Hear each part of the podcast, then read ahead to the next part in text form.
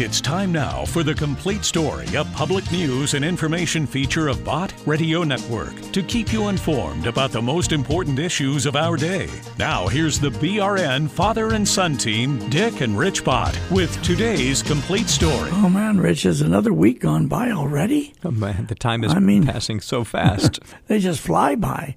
Well, they fly by because I'm getting older, but they fly by because events are uh, happening so fast and they're all important. I have never seen a time in my entire life when the issues, not the politicians, you know, we've always had that and we've always had two sides, but the issues now are so stark and so clear and so plain, and the hatred of this president, Donald Trump, is beyond measure. And it isn't him. It isn't his style. It isn't his tweeting. It isn't that at all. We've had a lot of people who did things differently in the past. I'll tell you, it's what he supports and the promises he made and the promises he kept. And the Supreme Court right now is going back to the Constitution if this uh, nominee can be confirmed back to the Constitution so that they know what the Supreme Court's responsibilities are. And then you have the executive branch, that's the president, and then you have the legislative branch. All of that is what he wants to get back in order, and the swamp creatures don't want that. So today we're just going to just uh, discover that a little bit. Now, our audience, uh, the Bott Radio Network, you know, we preach the gospel. We we preach the Bible. We study God's word, and that's our roadmap. So we can always come back. And I want you to hear this particular song that will remind us what it is that we are always close to. Here it is. I asked the Lord to comfort me when things weren't going my way. He said to me, I will comfort you and lift your cares away. I asked the Lord to walk with me when darkness was all that I knew. He said to me, Never be afraid, for I will see you through. I didn't ask for riches. He gave me wealth untold. The moon, the stars, the sun, the sky. God gave me eyes to behold. I thank the Lord for everything.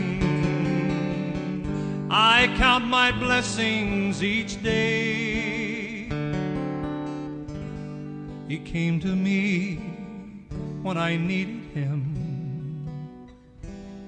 I only had to pray, and he'll come to you if you ask him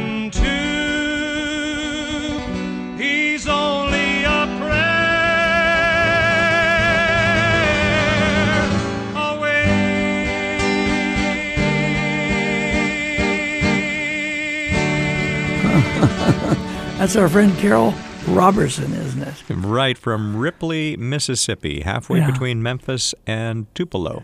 Living on his grandfather's farm, I believe. They're in that little town of Ripley, Mississippi. I tell you what, Rich, we have not heard from Dr. Laurance White for a long time. You know, as I said opening the program today, the issues of life are so important uh, because if you don't have a high regard for human life, if you don't believe in the sanctity of life, and you believe that you can do with another person's life as you choose, it's your choice, whether it's your own child or somebody else's, well, then you are not thinking. Now, the unborn child is a child. Do we have to go back to the science, the medical facts, and go into the Bible and see what God says about that. My word, do I have to say once again that Christ Himself was sent to us as an unborn child. Do you think God just accidentally did it that way? Of course not. From conception, that little human being is not someone's body. They do need care, they need nourishment, they need someone that loves them and will look out for them. But believe me, they are what they are. And uh, and uh, then the next thing is a lot of people say, "Well, now wait a minute. You guys are so excited about abortion question, but what do you do for the child after it's born? Do you look out for it? Do you care about it?" And you see, folks, that's what school choice is about. Because I agree, that little child needs to have somebody to teach them and guide them and instruct them so they get an education where they can dream and they can have skills and they can get a job and they can move on through life like everybody else is supposed to. And school choice is what will give that. The person who is the parent, the grandparent, the guardian, whatever it is, they have the right to say, This child, I want to be in that school because they seem to be doing a much better job. So that is the life of the child. And then the care of the child. And hopefully in those schools, why people will take it seriously to be a parent and to be married and to enjoy having a family and all that goes with it. That's not a matter of color. That's not a matter of race. That's a matter of human existence, folks. And the next thing is the freedom. Well, freedom, once you have a skill, once you have a dream, once you have something that you want to become, and the freedom to do so for all Americans of every color and race. And that's what Donald Trump, of course, stands for. Uh, that's what it is, folks, and you got to get it straight. Uh, so that's why this particular program now, we're going to go back and listen to Dr. Laurance White talking about taking his sons to Germany to examine what happened in Germany when the sanctity of life did not seem important if it was the other person.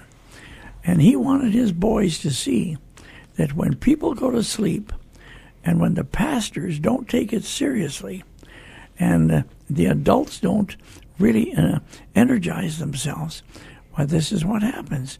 So, Laurance White, we've used this before on the complete story. I want to use it again right now because right now people have to make up their mind is the fake news and the media and um, the swamp creatures, um, are they going to influence you or is right? We have a Constitution and we have a Bible. Let's take it seriously. Here's what Laurance White said I've been traveling across the length and breadth of this great land over the last few years, talking primarily to pastors' groups seeking to awaken and arouse God's spokesmen among us to be what God has called them to be, to preach His word without apology, without hesitation, without reluctance. And so I was very pleased to have the opportunity to take my two sons, Adam, who's 23, and Aaron, who's 20, with me on a trip to Germany. As a Lutheran Christian, that's where my historic and theological roots are, and I wanted the boys to see where they came from and to get some context, I guess you could call it, a setting in which to evaluate and assess what's happening in our country and in their lives. And so we flew out of Houston on Christmas Day.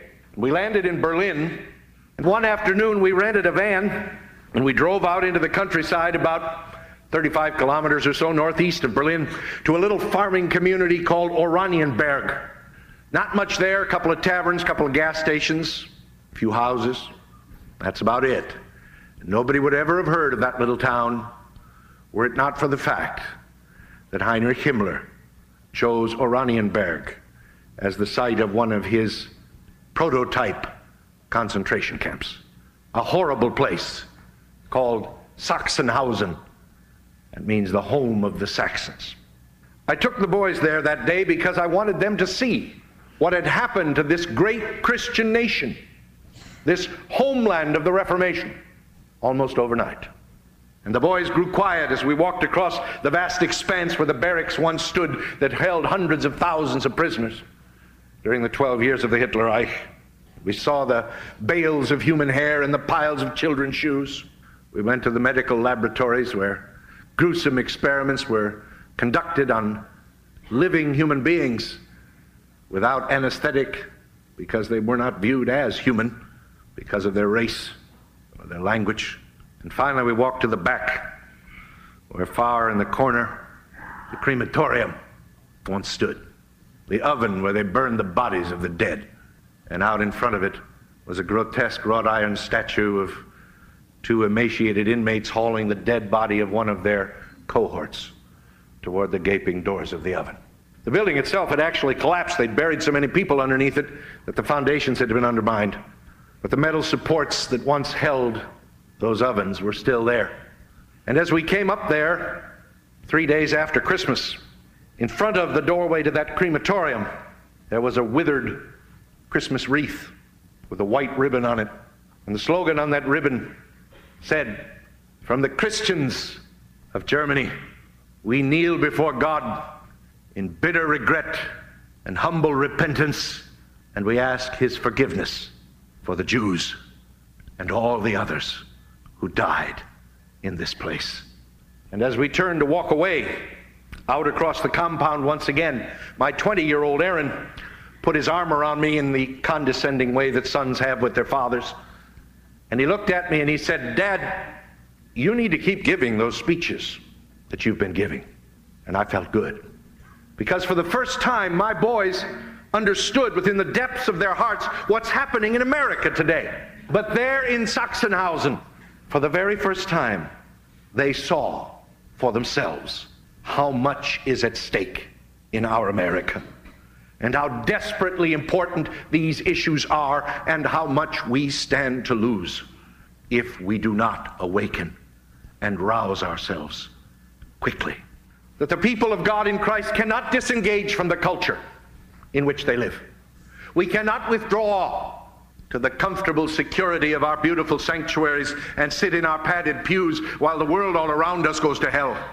For to do so is a betrayal of the Lord whose name we bear, and it is a denial of the power and the efficacy of His word, the word that He has given us to proclaim.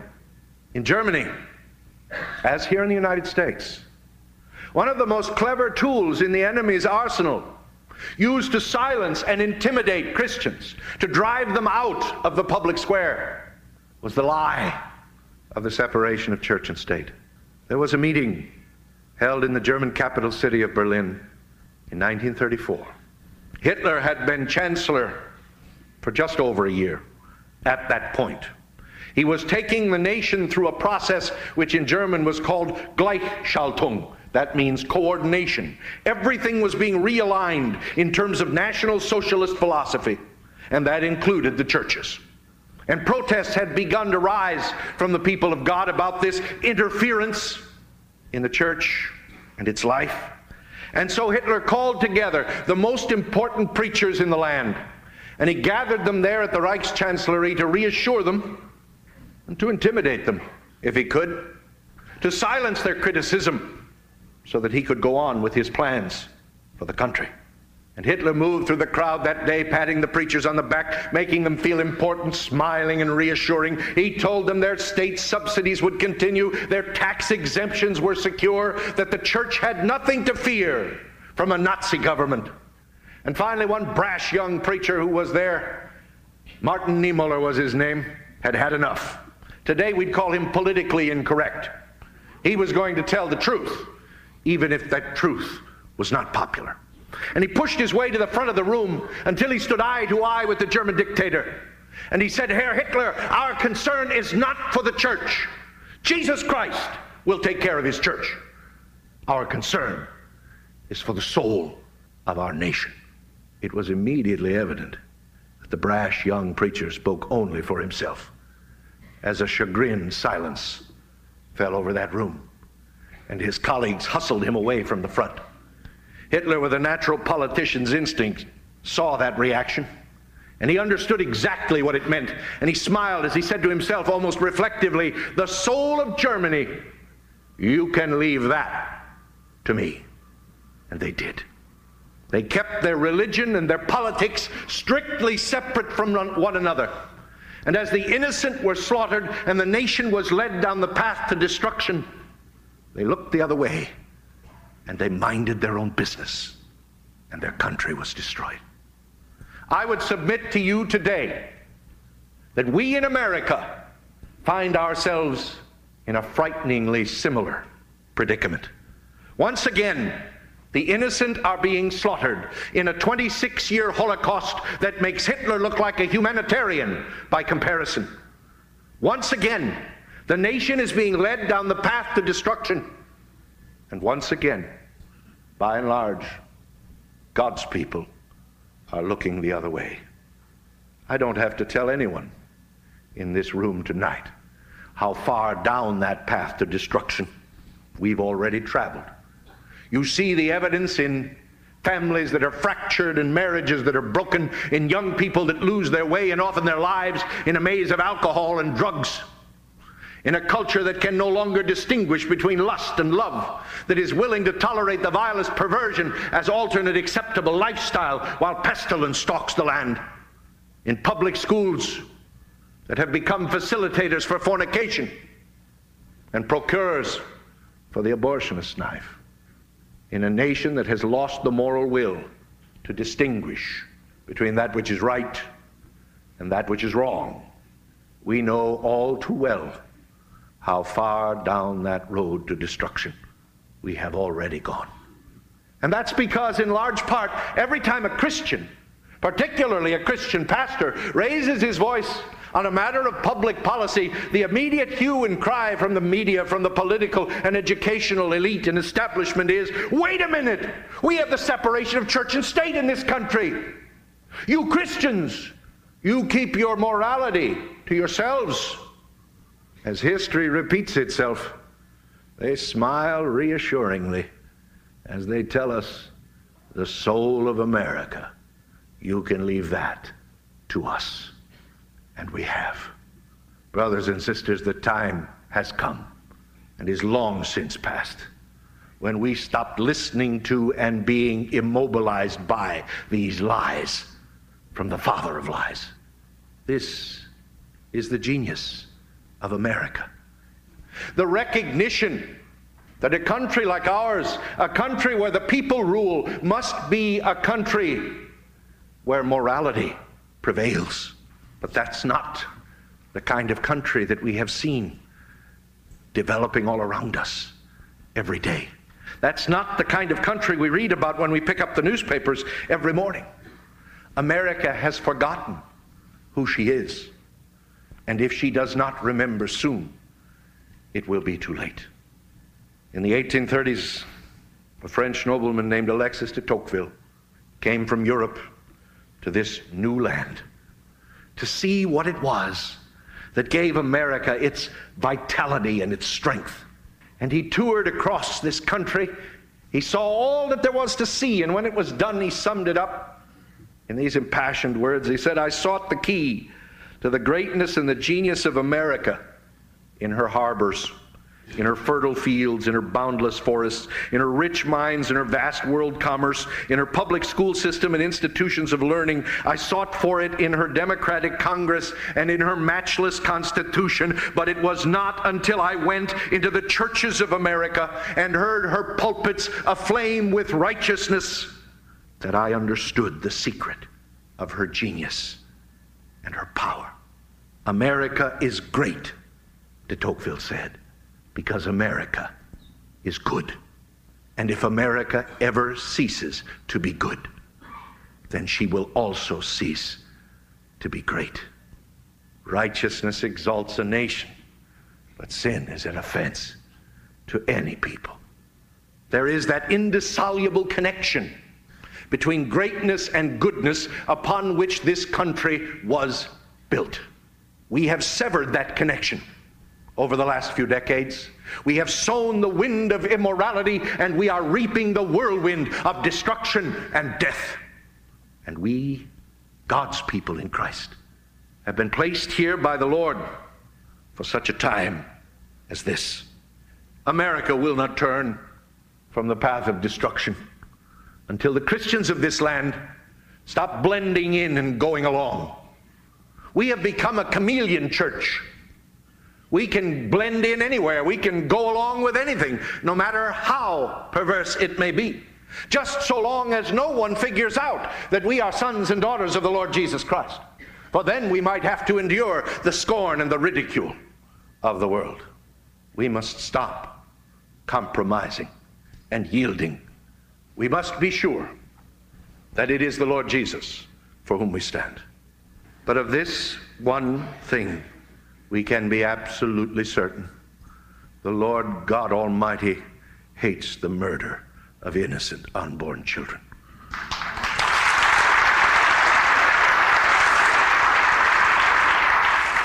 We can win the next election or the next 10 elections. We can balance the budget. We can reduce the deficit. We can bring down taxes and build the mightiest military machine on the face of the earth. But if we do not stop abortion, then God will destroy, and God should destroy America.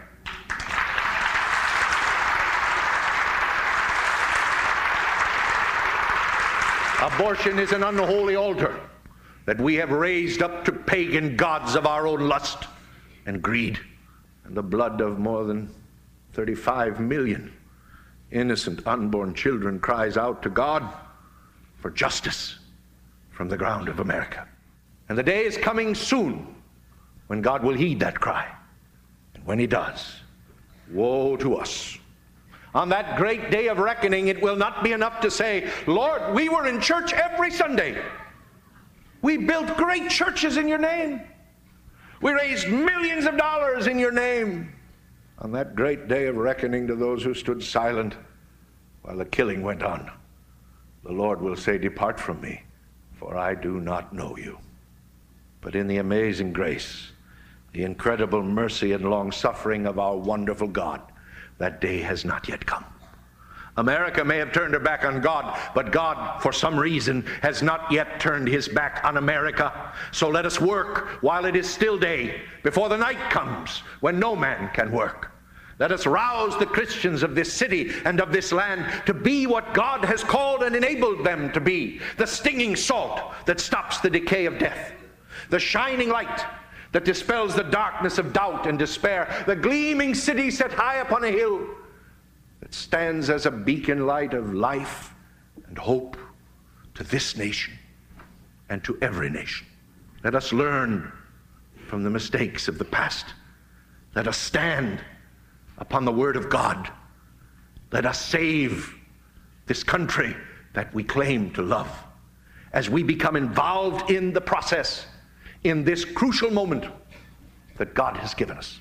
God is placing before us a challenge before it is too late. And I pray that we will find within the depths of our hearts and souls the courage and the faith to rise to that challenge and make the most of that opportunity. It is within our power because God has placed it there. It is within our grasp to change this America before it is too late, to snatch our country back from the brink of destruction. All the signs of the deadly decay all around us are unmistakably clear. Our nation's leaders wallow in decadence and deceit, while the polls tell us that people don't care and apathy and indifference prevails. We must care as the people of God in Christ. We must be the salt and the light and the shining city. As Christians gathered here today, let us resolve not to repeat the mistakes of the past. Let us resolve not to allow evil men to triumph simply because good men have done nothing. Let us stand together as the people of God, bold in the confidence of the Spirit, and declare before our nation, the soul of America, you can leave that to us. Thank you. You see, Rich, um, it was just a few days ago that I saw the debate between Kamala Harris and uh, Vice President Mike Pence. And uh, she was asked, she didn't want to answer the question, but she was pushed to answer the question Would you limit abortion even? Would you even put any limit on abortion? And she refused to do that. No. Now, I don't care how often um, uh, Joe Biden says I'm a good Catholic and I practice Catholic and Catholicism. That, that doesn't matter. Bill Clinton sang in the choir in a Baptist church in Little Rock. Let's not forget that. We're not talking about church membership. We're talking about what's in your heart and what you really stand for inside. They are the And- most pro abortion ticket ever. There and, is and no the doubt. Trump Pence ticket is the most pro life ticket And you ever. know, this whole idea of school choice, I want every child. I want every child. I'm an old man. I'm not going to be around long, but I want every little child to have a good education, have a good chance in life, and be able to choose a school that just won't sit, uh, but really help that child learn and grasp the joy of knowledge and learning and moving onward and upward. And then so there can be equality equality uh, for all Americans. Anyway, uh, what do we have by way of some listener comments? Oh my goodness, Dad! Well, you have a, a man uh, that is blessed by BRN. Let's hear his I his am story. so blessed to have the Bott Radio Network in my life. It has saved my life. When my wife passed away, I listened to you every day, and I want to thank everybody that is there with the Bott Radio Network. And thank you very much. All right, God bless. You know we're out of time. We are. All right. Let me give the listener comment line 1 800 345 2621. We'd love to hear from you. 1 800 345 2621. All right, there you have it, folks. This is Dick Bott with another chapter of the complete story with my son Rich, the two of us together, and I'll see you later.